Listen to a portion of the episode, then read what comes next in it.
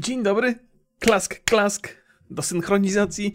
Jak tam u Państwa? Czy wszystko dobrze? Mam nadzieję, że tak. Przesadzam e, z tym entuzjazmem, oczywiście przesadzam. On mi nie jest nawet w, w, tym momencie bliski jakoś przesadnie, ale pomyślałem sobie tak, jeżeli entuzjazm masz za niski, to postaraj się go sprowokować przesadą. I to właśnie niniejszym czynie. Oto mój przesadzony optymizm. Rozpoczynający podcast pojęcia nie mam w dniu dzisiejszym, który zdaje się jest jednym z ostatnich dni sierpnia. Kończą się wakacje. I co teraz Państwo zrobicie? Co? Pewnie odetchniecie z ulgą, bo dzieci można wreszcie posłać do szkoły, do przedszkola. Ale czy odetchniecie z ulgą, jak tam choroby, wirusy i problemy, i potem wy też będziecie chorzy, będziecie smarkali, będzie wam ciekło z nosa i będziecie zmordowani potwornie. Mm, no, więc proszę Państwa, mam dla Was historię pocieszającą dla tych wszystkich, którzy wiedzą, że ich dzieci niedługo pójdą do szkoły albo do przedszkola i będą zarażać w ogóle ca całą okolicę. Więc y, myśl pocieszająca jest taka, że dzięki temu macie szansę swoją odporność wzmocnić. I ja przez długi czas patrzyłem na powroty mojej córki z przedszkola z ogromną trwogą, bo wiedziałem, że będę za chwilę chory, ale zapomniałem zupełnie o tym, że fakt, że jestem chory, być może wynika z niskiej odporności, ale jest to najlepszy sposób na to, by moją odporność poprawić. Więc powiedziałbym sobie, po tym całym szeregu chorób, które przechodziłem przez ostatnie pół roku przed wakacjami i nie przytrafił się tam COVID gdzieś po drodze, to ja muszę być dzisiaj, mój układ odpornościowy musi być niezwykle bohaterski i przygotowany do boju i uzbrojony, jak to mówił George Carlin, w karabiny M16, wyrzutnie rakiet i granatniki. Taki mam, taki mam yy, układ odpornościowy teraz, a nie jakieś tam starowinki z miotełkami będą walczyć z wirusami. Nie, nie, więc to być może jest pocieszające dla wszystkich Państwa, którzy mają dzieci, że nasze układy odpornościowe to są mocniejsze niż wtedy, kiedy byliśmy dziećmi. Tego się będę trzymał, tej teorii. To ona, ona też nastraja optymistycznie. Nastraja, nie nasraja, nastraja optymistycznie.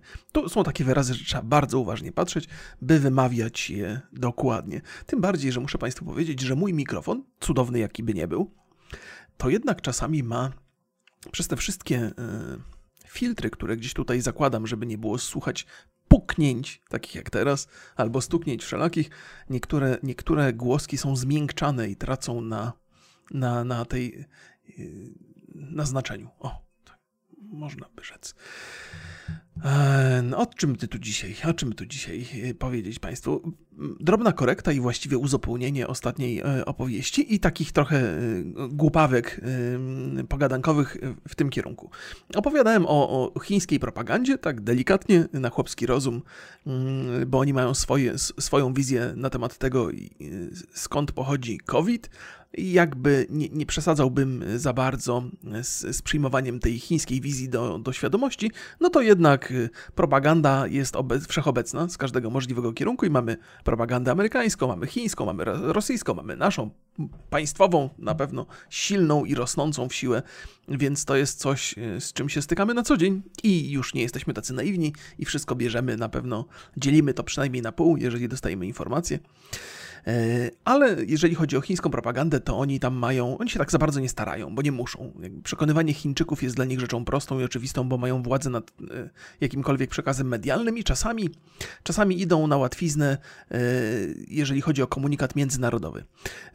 Zdaje się, że taką wpadkę mieli ostatnio w swojej lokalnej, właściwie czyli w państwowej telewizji, podając informację, że szwajcarski e, naukowiec e, zwrócił uwagę, by poszukiwać źródła wirusa gdzieś poza Wusian, być może właśnie w Ameryce. I to była taka ważna i mocna informacja, i ona niestety trafiła do Szwajcarów. I Szwajcarzy powiedzieli: e, Panie Chińczyku, chcielibyśmy zaprotestować że, i zameldować, że taki obywatel, Szwajcar, naukowiec, to u nas w naszym kraju nie istnieje.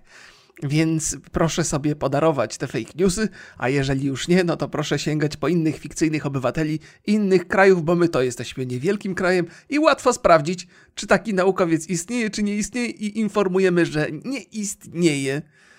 Chińczycy zaniemogli na chwilę, a potem usunęli informacje na temat szwajcarskiego naukowca. Natomiast wydaje mi się, że, że ten, ten szwajcarski naukowiec to y, została w internecie zbudowana cała baza danych na jego temat, miejsce urodzenia, tytuły naukowe, osiągnięcia, prace. To wszystko był taki model, powiedziałbym, e, bardzo wiarygodny, gdyby ktoś chciał grzebać i sprawdzać i, i, doszukiwać się źródeł. A może to nie w tej historii. Tak czy inaczej, Chińczycy lubią sobie tam e, propagandę uskuteczniać i nie zawsze robią to sposób, w sposób e, e, skuteczny. Amerykanie przeprowadzają propagandę w sposób skuteczny.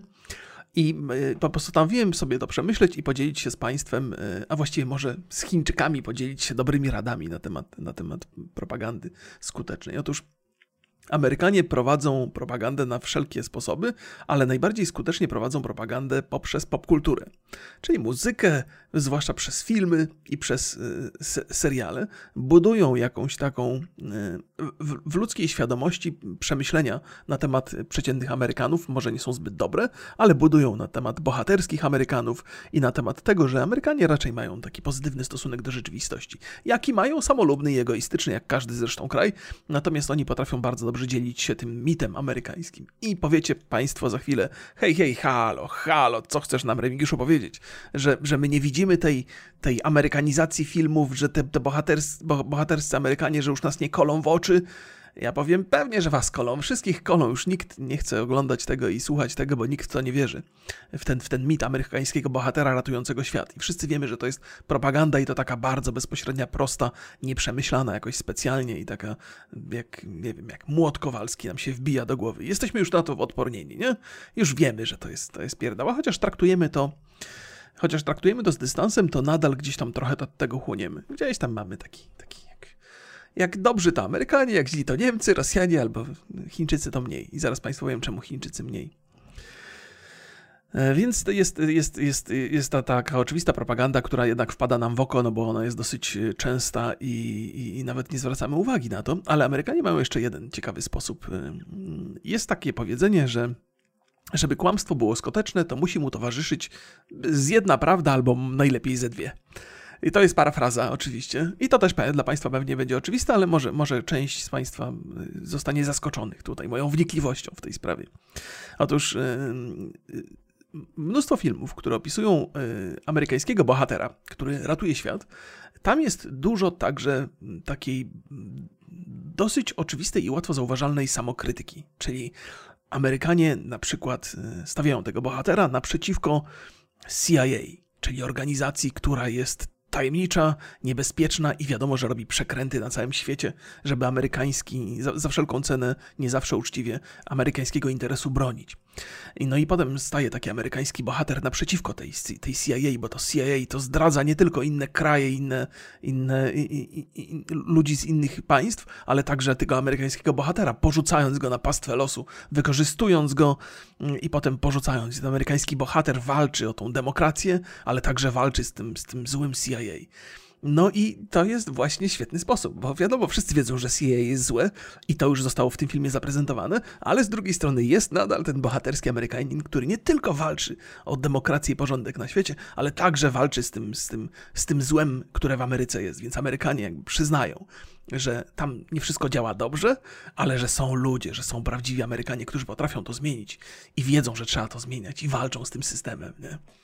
Więc tam jest jakby jest, jest, jest, to, kłamstwo, to kłamstwo zawiera się w tej amerykańskiej bohaterskości, która ratuje świat, a prawdą jest to, że CIA jest nie do końca przyjemną organizacją. Nie? Więc dostajemy trochę kłamstwa, trochę prawdy i komunikat, który do nas trafia i jest łatwiejszy do przełknięcia, to znowu ta amerykańska bohaterskość. I Chińczycy tego nie mają. Chińczycy tak kłamią y, bardzo bezpośrednio i w ogóle się nie krępują, y, nie, nie zastanawiają się nad tym, że ktoś to łatwo jest w stanie wykryć.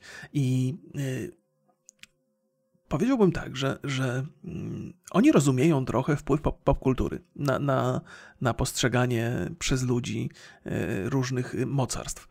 I starają się wpływać na Hollywood za pośrednictwem pieniędzy. To znaczy, jeżeli dużo Chińczyków obejrzy jakiś film, no to ten film zarobi gigantyczne pieniądze. Zatem nie opłaca się za bardzo, żeby w tym filmie pojawiły, pojawiały, się, e, pojawiały się treści dla Chińczyków niekorzystne. No bo też Chińczycy patriotyzmem, e, z patriotyzmem są obeznani, to się z mlekiem matki, bo to propaganda i patriotyzm często się wspierają bardzo mocno. W zasadzie propaganda wymusza patriotyzm albo sprawia, że patriotyzm staje się wręcz obowiązkową rzeczą. Nie?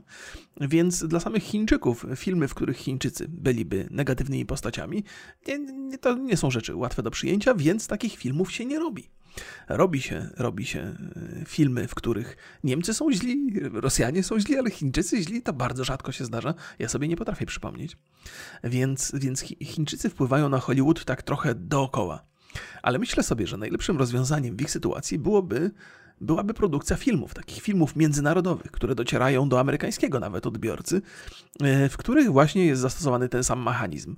Trochę kłamstwa, a trochę prawdy. I można by przeciwko Amerykanom wykorzystać ten, ten, ten, ten pomysł, który Amerykanie stosują cały czas. Amerykanie zawsze w filmach e, jasno wskazują, że, że CIA jest złe, no więc Chińczycy powinni podchwycić ten wątek i wstawić tam chińskiego bohatera. Chociaż oczywiście to byłoby to byłoby niebezpieczne na początek, to, bo to jest taka już, to byłoby takie ostre zaprzeczenie e, propagandzie amerykańskiej. Sprawny e, chiński cenzor czy manipulant to powinien to wprowadzać bardzo powoli, na spokojnie, tak delikatnie, takie delikatne, że najpierw Chińczycy z Amerykanami przybijają sobie piątkę, że razem coś zrobią, że są jakieś wspólne osiągnięcia, e, ustabilizowanie tego chińskiego ludowego bohatera, który ramię w ramię z amerykańskim herosem ratują świat, a potem delikatne przeważanie, przeważanie, przeważanie.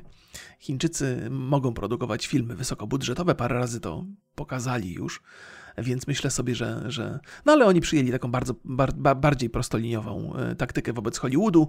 E, krótko mówiąc, no chcecie, żeby się bileciki sprzedawały? No to nie możecie mówić o nas nic złego. Tam John Cena ostatnio e, musiał strasznie przepraszać, bo zdaje się, że już teraz nie pamiętam dokładnie, Singapur powiedział, że to jest państwo. Singapur, zaraz zobaczymy. Singapur końca, wydaje mi się, że Singa, ale mogę być w błędzie, bo chyba jestem w błędzie. Versus Chiny. Oh no. Coś mi się włączyło tutaj. Słyszeliście Państwo ten przyjemny dźwięk? Eee. Tak czy inaczej. Nie jestem do końca czy to chodzi o Singapur. Coś mi się... To jest, Singapur to jest miasto państwo. Eee. Tak czy inaczej. Chińczycy, ale to wpadka jest. Ja to doskonale wiem, ale mam totalną pustkę w głowie za każdym razem, jak odpalę sobie mikrofon. No nieważne, państwo mnie pewnie skorygują i pewnie będą wiedzieć. Tak czy inaczej, państwo, Chiny mają na pięku z całą masą y, krajów dookoła. E, no i też, y, też gdzieś zaprzeczają czasami państwowości tych, tych, tych, tych, tych, tych miejscach. No i John Cena powiedział, że to państwo, które Chiny uważa, nie uważają za państwo, państwem jest. No i potem musiał po mandaryńsku przepraszać za to. To państwo znają tę historię. Ona jest stara historia już trochę. No ale w ten sposób właśnie Chińczycy wpływają y, na, na, na, Hollywood, czyli trochę przygaszając wszelkiej maści informacje, które byłyby dla Chin niekorzystne albo nieprzyjemne nawet. No więc proszę Państwa, no, no jaki wniosek żeśmy wyciągnęli? Wniosek, który jest na pewno Państwu bliski i to nie jest wielkie odkrycie ani z mojej strony, ani z Państwa strony, że jednym z silniejszych wpływów propagandowych yy, wywiera, jeden z silniejszych wpływów propagandowych wywiera popkultura. I że Amerykanie wykorzystywali to super skutecznie, naprawdę super skutecznie. No to jest tak, dlatego warto inwestować w rozrywkę, bo się okazuje, że rozrywka staje się najbardziej najbardziej, hmm, najbardziej, najsilniejszym takim środkiem przekazu informacji i, i jakby takiej filozofii e, czy sposobu myślenia.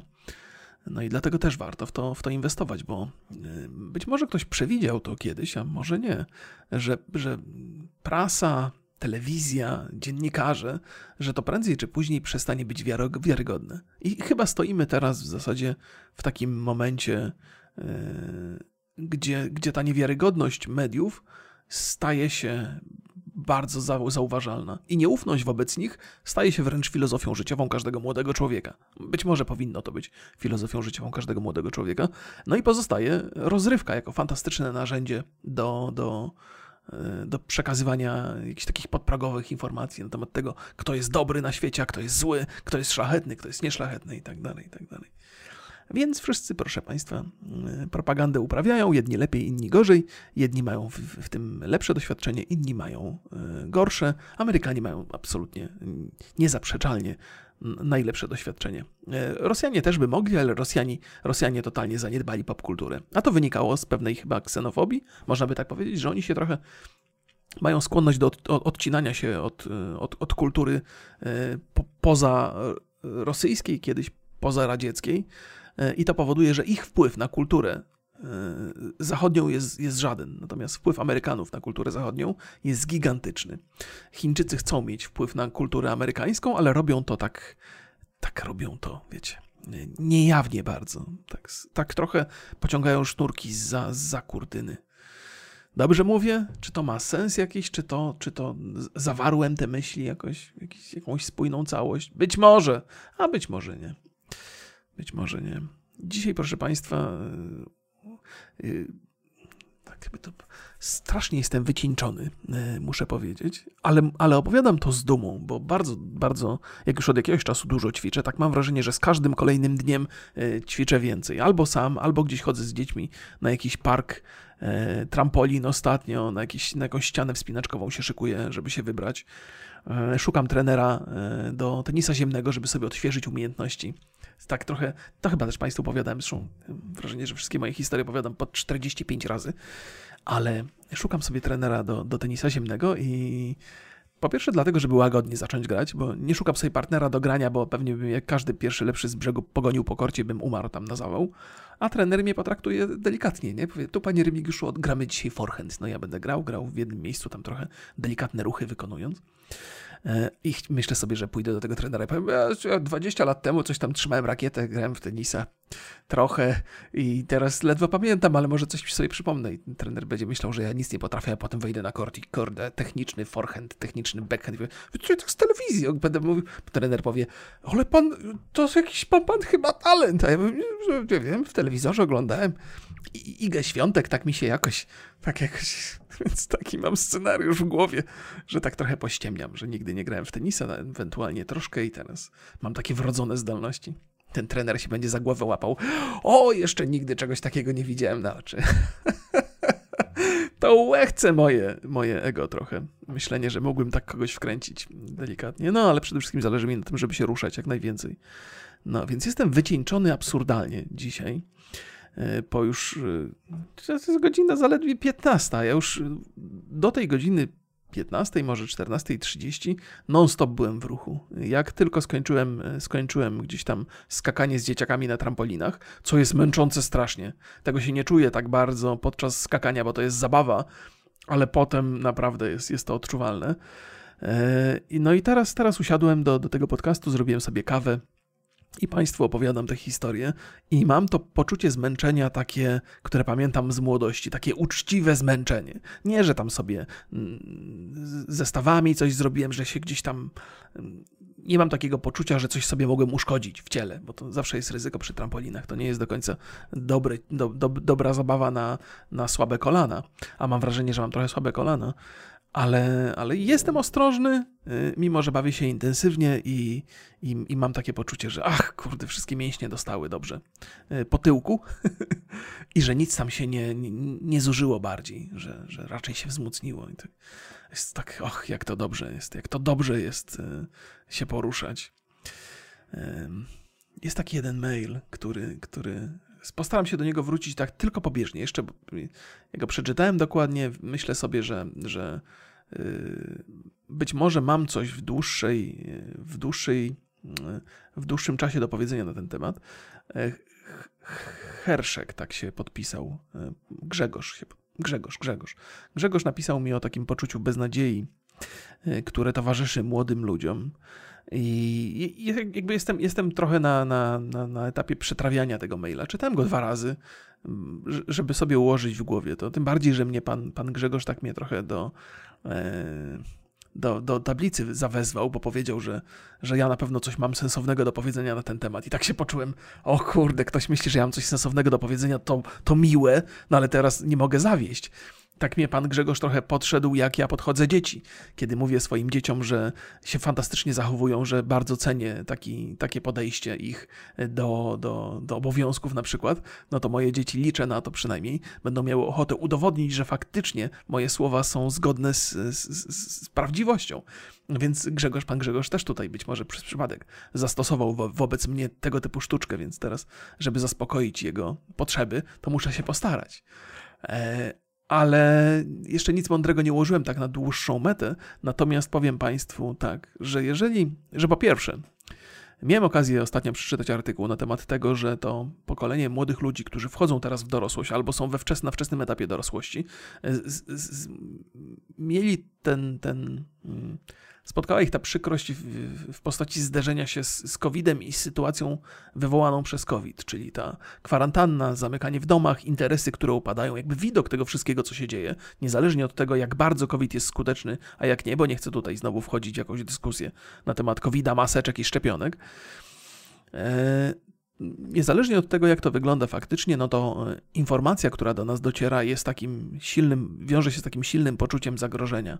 E, I widzimy to, że, że ludzie tracą pieniądze, że, że zamykane są restauracje, że rozrywka pada totalnie, czyli coś, co ma nam dawać radość, więc to poczucie beznadziei być może jest charakterystyczne dla jakiejś grupy ludzi dorastających, ale zwłaszcza dzisiaj, obecnie, jest bardzo uzasadnione. Więc, więc rozumiem, że ktoś może się tak czuć niedobrze y, i że może być niezadowolony i mo może mieć takie wrażenie, że cokolwiek nie robi, to nie zmierza w jakimś sensownym kierunku, że to wszystko jest y, upadek, y, tragedia i katastrofa.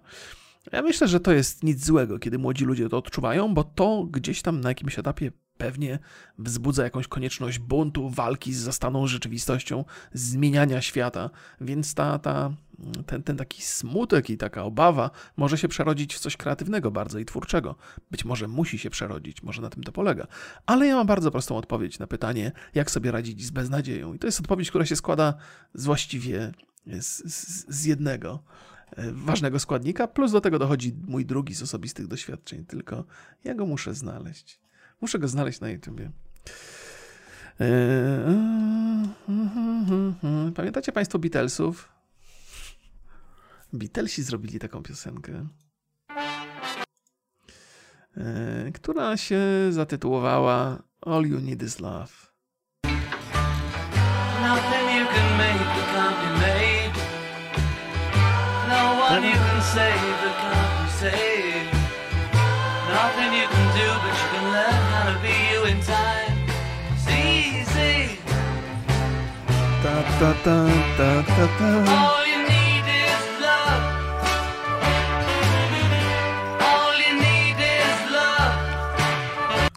Więcej Państwu nie puszczę. To jest remaster z 2009 roku, więc to pewnie brzmi lepiej niż w oryginale. E, ale to i tak już YouTube by mnie skasował w ogóle z listy e, szanujących się podcasterów. Nie wiem, jak Spotify na to zareaguje, że wypuściłem Państwu kawałek takiej piosenki. Więc proszę Państwa, najlepsze na poczucie beznadziei, pewnego bezwładu, najlepsza jest miłość. Trzeba poszukać sobie miłości. Ja wiem, że to nie jest...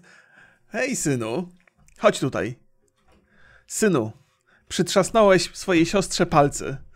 Nie wiem, czy to wynika ze złośliwości, czy nieuwagi. W obu przypadkach jest to bardzo złe zachowanie. Przeprosiłeś ją? Przyjdź, musisz ją przeprosić za to, nawet jeżeli to nie jest twoja wina, no bo ona jest młoda i nie, nie kojarzy. Po drugie, pewnie chcesz sobie pograć.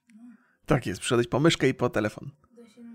No, no to idź coś pograć, ale przeproś ją, okej? Okay? To jej na pewno sprawi przyjemność. No i proszę, tak to mojego syna tutaj E, szkaluje na, na, na e, co tu się dzieje? Dobra, pff, czekajcie, bo dostałem, otworzyłem maila niechcąco i tutaj jakaś informacja mnie wytrąciła z równowagi. Więc miłość, miłość, proszę Państwa, jakkolwiek banalnie by to nie brzmiało, to, to, to pomaga w poczuciu beznadziei.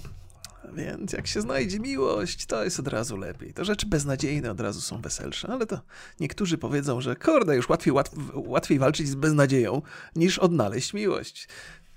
Prawda, odnalezienie miłości rzeczą prostą nie jest. Trzeba próbować, trzeba chcieć. A jak tutaj chcieć i próbować? Kiedy musimy siedzieć w domu? Teraz kończą się wakacje, to jest jeszcze taki okres bezpieczny. Więc jest ostatnia szansa, by poznać kogoś miłego, sympatycznego, kogo można obdarzyć miłością.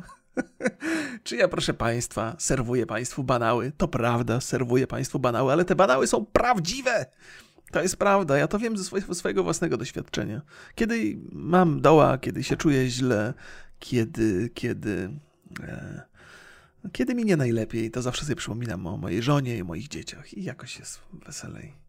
Nawet jak jestem zły na moją żonę, bo coś tam mówi albo robi nie tak, jakbym chciał usłyszeć, to też sobie czasami o niej przypominam. w jakichś takich dobrych momentach. Że no, takie mówię, a pierdzie, już mnie żona ochrzanie mnie tak denerwuje. Mówię, pierdziele, wy, wyprowadzam się stąd. Idę gdzieś indziej, gdzie mnie polubią. Nie, no tak skrajnie to nie mam, ale, ale e, w każdej, po, po każdej chwili e, zdenerwowania przychodzi takie, taka refleksja, że Boże drogi, co ja bym bez nich robił, co ja bym w ogóle znaczył bez nich, dla kogo ja bym to robił. To, to też mam takie myśli, że ach, kurde, jakbym ja był takim sam, samym, samotnym wilkiem, to ja miał tyle miał czasu dla siebie, mógłbym robić wszystkie rzeczy, na jakie mam ochotę, ale tak naprawdę rodzina i to nie, nie dałbym rady bez tego. No, by mi pewnie brakowało super mocno. Zwłaszcza teraz jak znam już, nie?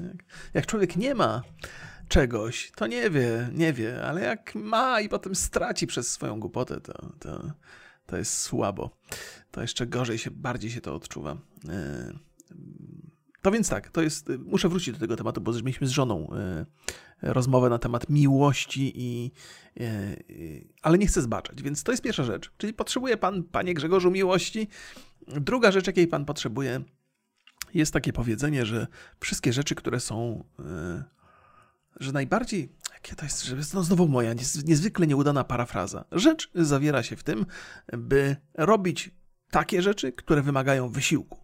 Jeżeli coś wymaga wysiłku, to z reguły jest, jest jakąś wartością. Jeżeli rzecz jest łatwa do zrobienia, łatwo nam przychodzi, to przeważnie nie daje nam jakichś wielkich korzyści.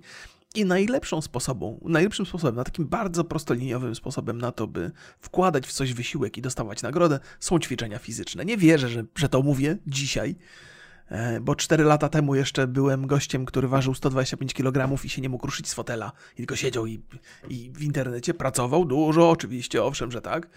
E, ale oczywiście, że tak, ale, ale no jednak nie chciało mi się ruszać i nie widziałem nic pozytywnego w, w ćwiczeniach fizycznych. Miałem wręcz niesmak. No tak, tak to jest, jak niektórzy mają niesmak wobec matematyki, tylko dlatego, że matematyki nie umieją, nie rozumieją. Tak ja miałem wobec ćwiczeń fizycznych. Za to dzisiaj mogę powiedzieć, że E, to jest najlepsza nagroda, więc, więc y, pomijając już sam fakt, że ćwiczenia fizyczne powodują y, powodują, że w naszym organizmie zachodzą jakieś zmiany takie, wydzielają się substancje, które nas napełniają jakąś euforią do pewnego stopnia. Więc to są moje, to, o ile pierwsza rada jest trudna, czyli miłość, miłość nie jest taką rzeczą prostą, ale druga, ćwiczenia fizyczne to jest coś, co może robić każdy e, i, i to może dostarczyć także, także radości. Jest takie poczucie e, jakby samodyscyplinowania siebie jest dużo satysfakcji. Jeżeli, bo jesteśmy sobie, dla, dla, siebie, Jezu, przepraszam za te inspiracyjne, inspirujące gadki, ale sami dla siebie jesteśmy największym wrogiem i rywalem. Pokonywanie siebie, pokonywanie swoich słabości to jest największe osiągnięcie, jakie można mieć. Wszystko inne dookoła to są rzeczy, yy, które są pod, poddane różnym, różnymi... Po, pod różnymi wpływami są rzeczy zewnętrzne. Możemy z nimi walczyć, możemy być lepsi od kogoś, ale, ale to są takie sami ze sobą, niezależnie od tego, jak bardzo jesteśmy sprawni. Jak jesteśmy super niesprawni, to toczymy inny rodzaj walki niż ta, jaką toczymy, kiedy jesteśmy super sprawni, ale to i tak walczymy ze sobą. Staramy się pokonać siebie. To jest budujące bardzo. E, I to też nie, nie zawsze się musi sprowadzać do ćwiczeń fizycznych. To może się sprowadzać do całej masy różnych rzeczy, do aktywności, nie wiem, intelektualnych również. E, czyli zrobienie czegoś, na co nie chce nam się, ale, ale jednak pokonamy swoją, swoje własne lenistwo czy coś. Nie? No więc to są tego typu. Więc to są dwie rady yy, takie, które mam tutaj. A kto wie, może jednak to było przemyślane, może to jest sensowne, może to nie jest takie banalne, a może tak jest, że najbardziej banalne odpowiedzi na niezwykle skomplikowane pytania są zawsze najbardziej trafne i, i, i, i sensowne. O czym to chciałem powiedzieć e, a propos rozmów moich z, z, moją żoną, e, kochaną, szanowną? E, otóż moja żona powiedziała mi, moja żona lubi spędzać czas w różnych miejscach, uwielbia czytać komentarze na pudelku, o tym już Państwu opowiadałem. To jest ciekawe, musiałbym kiedyś jakąś analizę przemyśleń mojej żony w, tym, w tej materii zrobić. Ona to jest jakby Ona lubi obserwować chyba to, jak bardzo ludzie się poniżają, wygłaszając swoje poglądy na temat innych. To jest, to jest niezwykłe, jak, jak siedzą tam te dziewczyny i te chłopaki i mówią, a ta Rozenek to tu ma i tu jej coś wystaje. I moja żona to czyta i odczuwa jakąś taką satysfakcję. Nie z tego, że z tej rozynkowej się, się, się że o tej rozynkowej rzeczy się mówi złe, tylko z tego, że, że ci ludzie tacy są, tacy są okropni. Ja nie wiem, muszę jej, muszę jej zapytać. Ona, nie wiem, czy ona sama wie, dlaczego tak jest. Ale, ale też przegląda różne fora i opowiada mi, że trafiła na takie forum, gdzie mm, dużo się mówi o rozwodach. E, mam nadzieję, że to jakby nie szukała tego forum, dużo się mówi o rozwodach, o, o, o byłych związkach, o, stosunkach z ex, o takie, takie rzeczy, takie tam sobie ludzie rozmawiają, nie? Moją żonę też to interesuje. Pośród e, różnych bardziej ambitnych zainteresowań. I mówi mi, że dostrzegła taką prawidłowość, że znakomita większość komentarzy na temat rozwodów, które nastąpiły ileś tam lat temu, to są takie komentarze e, przepełnione żalem, że się popełniło e, ten rozwód. Że jednak ten, bardzo często ten pierwszy związek, który, z którego się zrezygnowało z jakichś powodów, okazywał się być tym najlepszy, najlepszym, jaki się przydarzył gdzieś tam po drodze. Że, że to, co. Że, że rozwody były powodowane przez banały, a w obecnych związkach dochodzi do dużo większych i poważniejszych konfliktów i, i się tęskni za tą sytuacją, która była kiedyś. I pomyślałem sobie, okej, okej, okej. E, moja żona, moja żona e, przygląda mi się bacznie, bo od czasu jak zacząłem mm, dużo ćwiczyć, to, to ona chyba trochę podejrzewa. E, no bo po co, po co? Już mam żonę, nie? To już nie muszę być jakiś atrakcyjny i silny i sprawny i zdrowy, nie? Więc ona oczywiście z przymrużeniem oka, ale tak, tak czasami zadaje mi takie podejrzliwe pytania. A po co ty tam idziesz? A dlaczego ty chcesz tak ćwiczyć? I to śmiejemy się z tego oczywiście, ale zastanawiam się, czy gdzieś tam podświadomie to jej nie skierowało na, na te ścieżki poszukiwania opinii ludzi na temat rozwodów. I więc rozmowę ze mną zaczęła e, z takiego, mówiąc e, wprost, że wiesz, większość ludzi, którzy się rozwodzą, to potem tego bardzo żałują. Ja mówię, okej, okay, dziękuję za... To jest, czy ta informacja, czy, czy ona, czy tam jest jakiś podtekst w tym, czy coś? Ale być może jest w tym trochę prawdy, że, że ten... Chyba nie jest powiedziane, że ten pierwszy związek musi być tym najlepszym. To byłoby przecież niemożliwe. To rachunek prawdopodobieństwa pewnie temu zaprzecza. E, ale wydaje mi się, że, że następuje chyba trochę inna rzecz, że kiedy, kiedy rozwiedziemy się po raz pierwszy, to potencjalnie każdy kolejny związek łatwiej nam rozbić by było, nie? Bo, bo już za pierwszym razem mamy to z głowy i, i, wiemy, jak to wygląda, i że uznajemy, że to jest element, mm, że, że to jest jedna z rzeczy, które mogą się przydarzyć w przyszłym związku. I jeżeli traktujemy to jako, jako rzecz, która gdzieś tam zawsze jest obok nas, no to, no to, no to łatwiej pewnie. I później każdy kolejny związek jest, jest trudniejszy do utrzymania, bo, no bo nie ma takiej motywacji, nie? A kiedy się jest w tym pierwszym związku, to, to ten, ten, to pierwsze rozstanie, ten pierwszy rozwód jest taką rzeczą bardzo, bardzo dotkliwą, bo zakładam, że ta, ta pierwsza miłość ma też w sobie mnóstwo naiwności. Znaczy, ta pierwsza miłość zakończona małżeństwem ma też w sobie mnóstwo naiwności, że chcieliśmy wierzyć, że to będzie do końca życia, przynajmniej jak żeśmy brali ten ślub. Nie? I, I przez długi czas odrzucamy pewnie myśl o potencjalnym rozwodzie, i, I on jest trudny na początku, a potem staje się coraz łatwiejszy i przez to być może te związki jest trudniej utrzymać. Nie wiem, nie wiem, ale jest, jest to pewna ciekawostka. E, ja mam, mam kilku znajomych, którzy się rozwodzili. E, muszę ich kiedyś wypytać o to, jak, jak, to, jak to jest.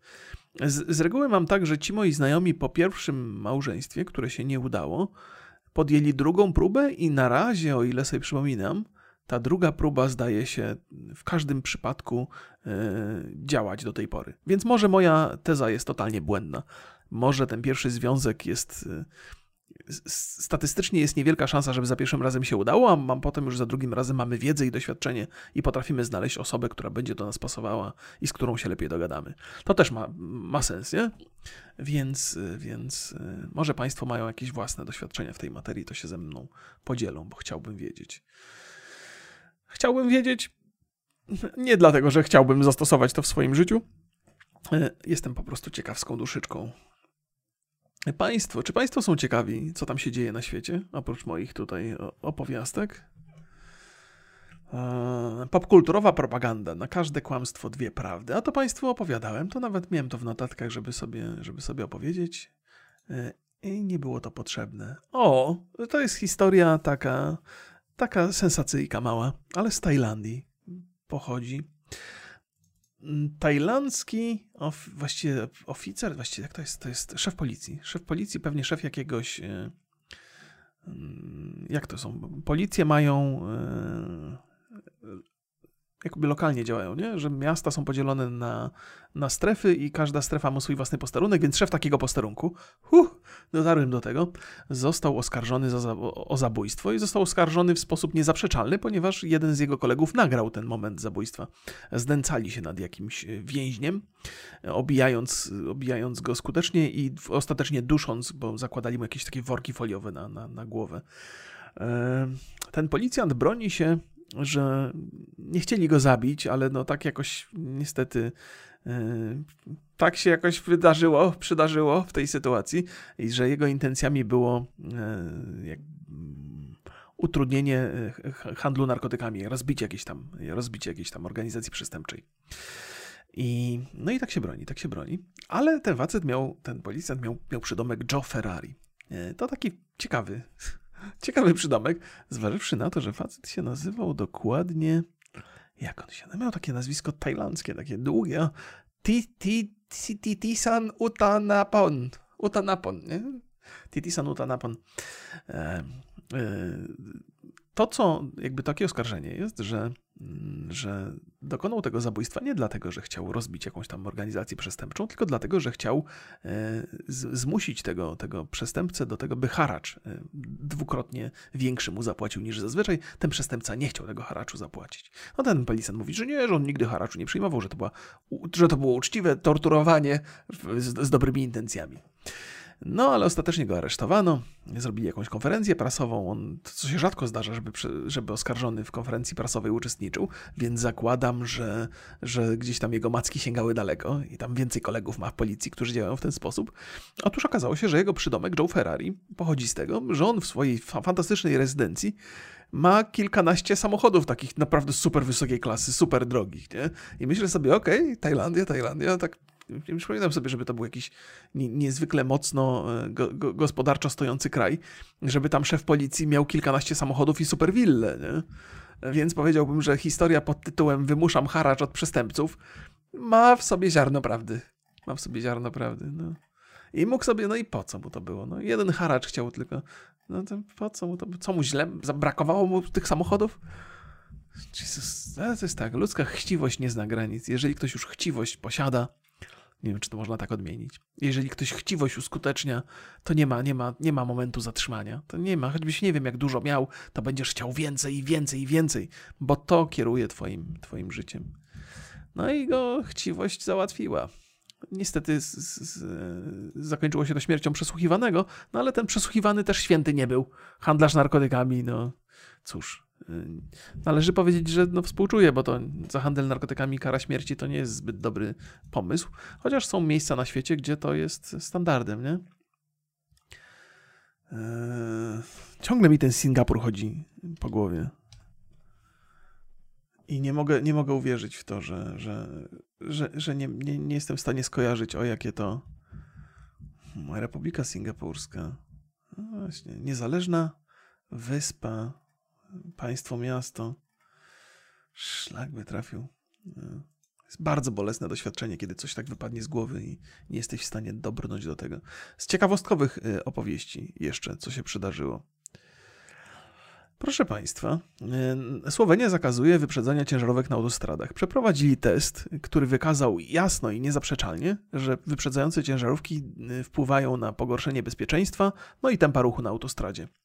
Y, z perspektywy kierowcy jest to rzecz, jest to argument niezaprzeczalny i miałem wrażenie, że że zawsze to widziałem podczas jazdy na autostradzie, no ale wiadomo, że jako jestem kierowcą samochodu osobowego, który może jechać znacznie szybciej niż ciężarówka, no to mogłem mieć, odczuwać jakiś niesmak wobec, wobec tych ciężkich pojazdów i to mogło wpływać na moją opinię. Krótko mówiąc, nie byłem do końca przekonany, czy moje wrażenie jest zgodne z prawdą, ponieważ ono jest nacechowane y, moim własnym interesem. Ale okazuje się, że Słoweńcy postanowili przeprowadzić eksperyment, zabronili wyprzedzania ciężarówek na jakimś bardzo długim odcinku i okazało się, że ruch tam jest bezpieczniejszy, udrożniony został i wszystko się szybciej i sensowniej porusza. E, więc wprowadzają ten zakaz e, na, stałe, e, ku radości wszystkich najwyraźniej kierowców. W Polsce takie próby były wykonywane chyba na autostradzie A4. Ostatecznie nie stało się to częścią naszego życia codziennego i trzeba się męczyć i trzeba, trzeba uczestniczyć, uczestniczyć w tym ruchu ciężarowym, powolnym niezwykle często. To też pewnie wynika z tego, że u nas dopuszczalna prędkość poruszania się pojazdów ciężarowych powyżej 3,5 ton jest dosyć niska. Te samochody, te pojazdy mogłyby jeździć szybciej, co by pewnie usprawniło ruch, ale tak czy inaczej, jeżeli już nie mogą, to dobrze by było chociaż gdyby, gdyby nie mogły także wyprzedzać. Byłoby bezpieczniej. Jakby pomijając mój osobisty interes w tym, bo ja chciałbym szybciej przejechać przez autostradę, więc tutaj jestem stroną, no to byłoby bezpieczniej i dowody na to wskazują są niezaprzeczalne. Tada! E, I tyle.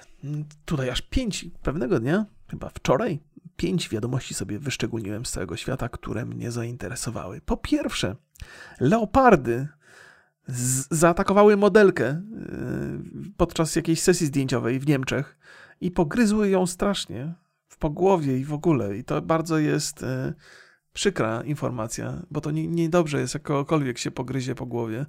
No ale no nie ma, kurde, dzikie zwierzęta, to nie, nie no, come on, no. Jakby rozumiem, że chcemy mieć fajną fotkę i że chcemy pokazać dziką dziewczynę przy dzikiej naturze, ale to nie ma, nie ma, nie, no, to, to, to jest ryzyko zawsze, no. To zwierzęta to są nieprzewidywalne, bo to są zwierzęta. Coś może je wkurzyć, coś może je zirytować, może mają zły dzień i urwą komuś głowę. Nie ma się co bawić w takie sesje. Jak ktoś chce sobie zrobić dziką naturą zdjęcie, chcę zrobić z kanarkiem albo coś. Jakby współczuję bardzo tej modelce, ale, e, ale nie jest to wielka niespodzianka, okay? Nie wiem, czy Państwo, pewnie Państwo wiedzą, jak mi towarzyszycie, ja od czasu do czasu opowiadam o takich rzeczach. E, amerykańskie służby wywiadowcze miały opublikować informacje na temat. E, nie, nie, to źle powiedziałem. US Intelligence Report. To jakie to są służby wywiadowcze, czy to jest czy to jest to, jakoś się inaczej tłumaczy? Tak czy inaczej, raport na temat tego, skąd pochodzi COVID. I muszę Państwu powiedzieć, że BBC próbuje ten, bo to, ten raport jeszcze nie jest dostępny dla, dla mm, cywili. Powinien się pojawić w ciągu paru dni, a może trochę dłużej. E, I próbowałem rozczytać się, jakie są wnioski z tego raportu, bo są ludzie, którzy już czytali gdzieś tam jakieś wypowiedzi na ten temat. I jeszcze tak bardzo yy, zagmatwanej odpowiedzi na pytanie, skąd pochodzi COVID, to nie widziałem, jak, jak, jak żyje. Spróbuję Państwu to przetłumaczyć na polski, bo to jest z angielskiego. Ale jest to jest to zdanie, w którym jest kilka trybów przypuszczających po drodze i brzmi to mniej więcej tak. Raport wydaje się odrzucać możliwość przypadkowego wycieku wirusa z Instytutu Wirusologii Wusian, który od ponad dekady bada koronawirusy u nietoperzy. Więc jeszcze raport wydaje się odrzucać możliwość przypadkowego wycieku wirusa z Instytutu Wirusologii Wusian wydaje się odrzucać możliwość przypadkowego wycieku. To jest, więc w rezultacie, czytając tą całą opinię, nie wiadomo, czy ten wirus wyciekł z, z czy został specjalnie wypuszczony, czy był tam w ogóle. Jakby interpretacja tego jednego zdania może być przeprowadzona na pięć różnych sposobów. Tak sobie wyliczyłem, wszystkich Państwu nie podam. Że tam był ten wirus, że go nie było wcale, że go wypuścili niechcąco, że go wypuścili specjalnie. I jeszcze jedna opcja gdzieś tam jest. Albo że go w ogóle tam. Nie, nie wiem już. I cały ten artykuł, dosyć długi, nie, nie, nie oferuje żadnej odpowiedzi na pytanie. No ale jak wiemy, jest to jeszcze raport niejawny, więc, więc, więc mm, to i tak należy dzielić przez dwa tą całą informację. Ale już widzę tą, tą tendencję mediów do, do rozmywania tej całej, tej, tej całej historii. Więc niczego. To jest kolejny raport po, po, po raporcie związanym z, z, z niezidentyfikowanymi pojazdami latającymi, który nic nam nie powie kompletnie. Czyli coś tam raportują, ale nic nie wiadomo. Rzeczy ciekawe i plotkarskie, takie lubimy, proszę Państwa. Czy Państwo kojarzą taki serwis, serwis OnlyFans, czyli tylko dla fanów? To tam, gdzie znane osoby, z, z, z, e, influencerzy, influencerki, być może aktorki, aktorzy, yy, seks workerzy prezentują różne e, swoje e, takie bardzo osobiste e, zdjęcia i, filmy wideo które są, za które trzeba zapłacić, jeżeli chce się obejrzeć. I to jest taka, taka, takie miejsce w internecie, gdzie całkiem sprawnie sobie działa pornografia, no bo czemu nie? To jest zresztą bezpieczniejsze. Lepiej być tutaj seksworkerką na OnlyFans niż prostytutką na ulicy w Łodzi. Przykład. No jest, to jest, to jest to, to, to, tego typu. Ja wiem, że, że mm, pornografii w internecie jest w brud i że to jest bardzo niezdrowa rzeczywistość, ale zawsze sobie myślę, że ostatecznie jakby jest to znacznie bezpieczniejsze dla, dla kobiet, które w tym funkcjonują, niż kontakt, nie wiem, z klientem albo osobisty kontakt z takimś. I oczywiście nie mam nic przeciwko jednemu albo drugiemu, bo każdy jest dorosły i robi to, co uznaje za stosowne. Natomiast y, to bardzo dobrze się sprawdzało na tym OnlyFans, bo tam ludzie mogli sobie wejść, zapłacić i obejrzeć swoją ulubioną aktorkę filmów porno w bardzo wyuzdanej, specjalnie zamówionej pozycji na przykład. Nie?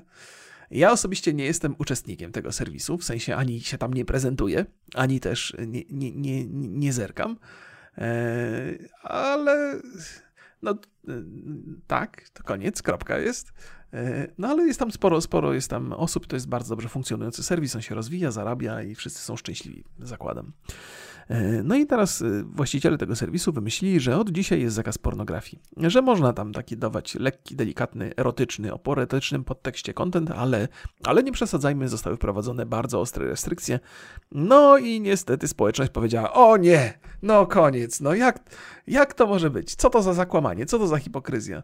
Że to jest serwis, który w zasadzie powstał na bazie pornografii bardzo oczywistej e, i oczywiście były tam różne też rzeczy, nie tylko pornograficzne, ale też bardziej łagodne zawsze. E, ale jednak, ale jednak to jest to, jest to źródło, to jest ten kręgosłup, to jest rdzeń tej, tej instytucji. E, no i pod, pod atakiem fanów e, serwis OnlyFans zrezygnował z prowadzenia tych drastycznych zmian.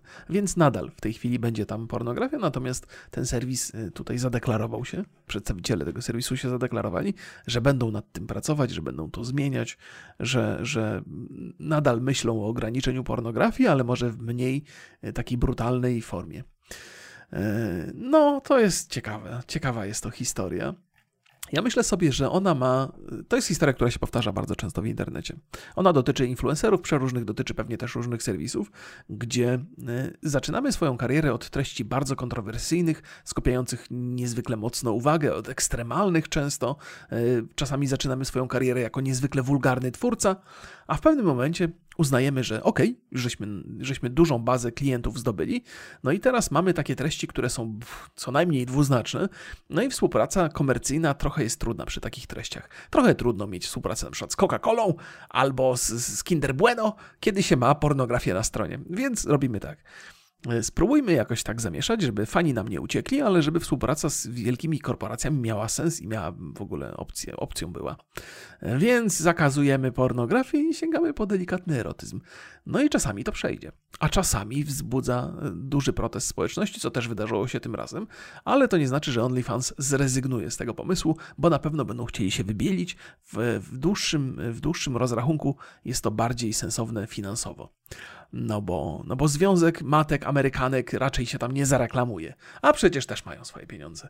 Albo Związek y, Rodzin Katolickich też nie będzie zainteresowany obecnością na OnlyFans, a mogliby chcieć, a przynoszą pieniądze ze sobą. Więc, y, więc tak, to wybielanie się jest, jest rzeczą y, częstą bardzo w internecie. I na YouTubie się zdarza, i na, wśród blogerów się zdarza, że zaczynamy od wulgaryzmów, a potem nagle koniec, kropka. I teraz jesteśmy super kulturalni i rzeczowi. I ci fani, którzy byli przygotowani i przyzwyczajeni do tego, że, że tutaj przeklinamy strasznie, nagle się czują trochę zagubieni, ale ostatecznie, no cóż, ugrzecznił się, ugrzeczniła się, no niech tak będzie. Więc OnlyFans też próbowało, próbowało, na razie się nie udało. Znowu y, interesujące informacje, niekorzystne oczywiście dla nas, ale korzystne dla przyszłości, czyli wspomniany już wcześniej clickbait związany ze zmianami klimatycznymi. Opowiadałem o tym, jeżeli, jeżeli ma się zmienić nasze podejście do ekologii, to dopiero wtedy, kiedy dziennikarze uznają, że to jest fantastyczny clickbait i zaczną nas zasypywać informacjami na temat tego, że, że jest gorąco, że jest nieprzyjemnie, że są pożary, że są opady, że są powodzie i że możemy coś z tym zrobić. No i, no i tych informacji przybywa. E, najwyraźniej e, europejskie, europejskie szczyty wysokich temperatur w 2020 roku osiągnęły bardzo niepokojący poziom. I jeżeli macie taki nagłówek, spróbuję przeczytać to Państwu po polsku. Zmiana klimatu. Upały w Europie w 2020 roku osiągnęły niepokojący poziom. I jak już możesz takiego clickbaita zbudować i ludzie na to wchodzą, no to znaczy, że, że walka z, ze zmianami klimatycznymi wchodzi w bardzo dobrą fazę. Opowiadałem Państwu ostatnio o tym, że że ziomek, który na okładce Nirwany, na albumie Nevermind, taki golasek z, z, z, widocznym e, wyraźnie przyrodzeniem, e, protestuje dzisiaj i pozywa Nirwanę i pozywa wydawnictwo, że tutaj był nadużywany w tych zdjęciach. Przeczytałem trochę więcej informacji na ten temat. Jego uzasadnienie jest takie, że to było bardzo nieprzyjemne żyć w takiej rzeczywistości, gdzie nawet jeżeli wchodził do miejsca, w którym nikt go nie kojarzył, i którego on nie kojarzył zupełnie, i ludzie tam byli, których nie znał i którzy jego nie znali, to miał takie przekonanie z tyłu głowy, że oni i tak już widzieli na pewno jego przyrodzenie. I to jest coś, co jest bardzo nieprzyjemne i jest to niepokojące i nie, niekomfortowo się funkcjonuje w takim stanie, że gdziekolwiek pójdziesz, to wiesz, że są tam ludzie, którzy widzieli twoje, twoje nieletnie przyrodzenie. No i to, to wzbudziło jego taki to mu utrudniło życie i funkcjonowanie. Ja myślę, że to jest szukanie, bo z, z jednej strony przyjrzyjmy się temu, temu z, tak trochę nieofensywnie, no, że faktycznie to może być nieprzyjemne, że gdziekolwiek wchodzisz, to już cię wszyscy widzieli na golasa. No ale z drugiej strony to jest chyba coś, co tylko i wyłącznie siedzi w głowie i nawet gdyby nie był na tym zdjęciu, a miał takie przemyślenia, to byłby tylko i wyłącznie problem psychiczny, nie? Że są tacy ludzie, że wchodzą do pomieszczenia i myślą, że wszyscy ich obserwują. To się nazywa paranoia. Więc on ma pewną raczej formę paranoi, a moim zdaniem to jest w zasadzie szukanie tylko i wyłącznie powodu, powodu do tego, by uzasadnić ten pozew. Więc szukanie na, siłę, na, si na siłę jakiejś takiej paranoi, która może mieć logiczne wyjaśnienie, uzasadnienie. Więc nie podoba mi się ta zabawa jego e, w to, że jaki, jaki to on jest pokrzywdzony strasznie. Za każdym razem, kiedy wyświetlam, wyświetlam e, to zdjęcie, to pojawiają mi się też, pojawiają mi się też odnośniki do artykułów, w których on e, zdawał się być zadowolony z obecności na tym zdjęciu, więc więc niefajna jest to historia. Tak pomyślałem sobie dzisiaj trochę skrótowo niektóre rzeczy Państwu opisuję, a Państwo przecież nie musieli być na ostatnim podcaście, nie? więc ten, ten, ten album Nevermind i ta cała, cała, cała opowieść w poprzednim podcaście dosyć dobrze ją chyba przedstawiłem Państwu, a dzisiaj tylko tak, e, taki follow-up e, za tym wszystkim chciałem zaprezentować. E, to tak, bo to tak dziko trochę wymagać od, od widzów, żeby każdy odcinek podcastu przesłuchali od deski do deski, żebym potem, więc w zasadzie chyba powinienem się trzymać tej zasady. W zasadzie powinienem się trzymać. Powinienem się trzymać tej zasady, że każda moja opowieść w każdym podcaście jest zamkniętą treścią. I jeżeli wymaga follow-upu, to ten follow-up też powinien być zamkniętą treścią ze wszystkimi szczegółami, nie? Więc postaram się Państwu w, dostarczać trochę więcej e, informacji następnym razem. Czasami się zagubię, czasami, czasami może dlatego, że jestem zmęczony fizycznie i szczęśliwy, bardzo, bardzo jestem szczęśliwy z tego, z tego fizycznego zmęczenia. To jest niesamowite. Ja myślę, że człowiek jak e, Zastanawiam się jak, jak się, jak się patrzyło na zmęczenie y, w, w, młodości, bo dzisiaj mogę patrzeć na to z radością, bo mam takie, taką świadomość, że po pierwsze wysiłek jest mi potrzebny i że jest to zdrowe i że po trzecie zrobiłem coś, co jest wartościowe dla mnie, to daje mi satysfakcję, ale jak byłem dzieckiem, to byłem po prostu zmęczony. E, ale mimo to pamiętam, że za każdym razem, kiedy kiedy się pojawiają po, po, ciężkich ćwiczeniach takie jakieś uszkodzenia mięśni, niektórzy to błędnie nazywają zakwasami, to się miało takie poczucie radości, że, że, że jednak się trochę człowiek gdzieś tam poruszał, rozwinął, nawet za dzieciaka. E, I nawet jak wracałem gdzieś w trakcie wakacji, e, dosyć dużo pracowałem fizycznie w różnych miejscach, a to na budowie, a to na jakichś składowiskach, a to na innych miejscach, to też odczuwałem taką satysfakcję z, takiego, z tego zmęczenia. Jakby nawet kiedy, kiedy nie rozpatrujemy tego zmęczenia fizycznego przez pryzmat naszego zdrowia długoterminowo, to chyba w naszym organizmie, w naszym, w naszym mózgu funkcjonują jakieś takie mechanizmy, które, które upewniają nas w przekonaniu, że warto to robić, że warto się zmęczyć, że warto włożyć w coś wysiłek i, i że, że to jest pozytywne. Ja wydaje, jakby, jakby nie do końca jesteśmy tak naprawdę e, nie do końca posiadamy pełną kontrolę nad naszym ciałem, nie do końca wiemy, co jest dla nas dobre, a wydaje mi się, że gdzieś tam, gdzieś tam te, te instynkty e, działają trochę poza nami i, i, i, potrafią nas nagrodzić za to, że zrobimy coś dobrego fizycznie, że trochę poćwiczymy i trochę się poruszamy. Niestety te instynkty czasami też popełniają błędy, jak chociażby to, że magazynują zatrważające ilości tłuszczu, mimo że nie jest to nam do szczęścia potrzebne i jest to niezdrowe. Więc z jednej strony te mechanizmy takie, które kontrolują nasz organizm trochę poza naszą świadomością, potrafią robić rzeczy dobre i sensowne i potrafią nas naprowadzić na dobrą drogę, ale od czasu do czasu potrafią też ulec temu lenistwu e, i temu, temu magazynowaniu rzeczy. No, ciągle, ciągle jakby rzeczywistość się zmieniła, świat się zmienił, technologia, to wszystko, poszliśmy bardzo mocno do przodu, ale jednak ciągle mamy ten, ten nasz organizm jest taki trochę, trochę pierwotny. Jednak żeśmy nie wyewoluowali na tyle, żeby, żeby, no to prędkość ewolucji jest niska w porównaniu do prędkości zmian technologicznych, z jakimi mamy do czynienia, nie? Więc e, chciało, chciałoby się, żeby, żeby nasz organizm nadążał za tym że jak McDonald otworzył, e, znaczy McDonald ogłasza mm, otwarcie pierwszej restauracji, to nasz organizm, kiedy ta informacja do nas dociera, powinien powiedzieć: OK, to już jest ten moment, że nie musimy tyle gromadzić tłuszczu. E, już jest McDonaldy budują, no to raczej nasz tutaj obywatel e, nie będzie tak głodował w najbliższej przyszłości, więc może nie potrzeba mu magazynować tyle tłuszczu. Cały tłuszcz to wszystko jest e, po to, żebyśmy, kurde, w, momentach, e, w momentach głodu mieli, mogli jakoś przetrwać. A gdzie tu w tej naszej e, zachodnioeuropejskiej rzeczywistości następują momenty głodu? No, na razie no, pewnie różne się sytuacje skrajne zdarzają, ale, ale na co dzień raczej nie, nie narzekamy na brak jedzonka, prawda? Tak sobie myślę. Tak sobie myślę, że to ciekawe jest. To ciekawe jest, y, co ten organizm próbuje z nami zrobić. Ciekawe, czy jest jakaś taka nauka, która, która to którą można przestudiować i trochę zrozumieć bliżej. Wiadomo, że jest dietetyka, która dosyć dobrze bada te mechanizmy związane z tyciem, z odchudzaniem się, z radością wynikającą z ćwiczeń, bo podejrzewam, że to też jest gdzieś tam wpisane. Chyba poza medycyną, to chyba na AWF-ie takich rzeczy mogą uczyć, nie? jaki jest wpływ ćwiczeń na ludzki organizm. Ale to ciekawe, to muszę zacząć badać ten temat. E, a to też jest trudny temat do przebadania. Wiecie czemu? Ponieważ te wszystkie takie sensowne opracowania naukowe trochę się gubią w takich e, autokreacjach influencerów. Że jest wielu, wielu influencerów, którzy E, posiadają, posiadają wyśmienite sylwetki, dużo ćwiczą, mają sportowy tryb życia, prowadzą, jedzą bardzo specyficzne rzeczy i nakłaniają nas do tego. I ich wiara w wybory, których dokonali, jest na tyle silna, że prezentują to jako prawdy objawione i tych prawd objawionych w internecie jest mnóstwo. Czy każdy influencer, e, który, który chce pokazać nam sześciopak, to ma mnóstwo do powiedzenia na temat tego, w jaki sposób powinniśmy żyć, odchudzać się i, i w jaki sposób ćwiczyć.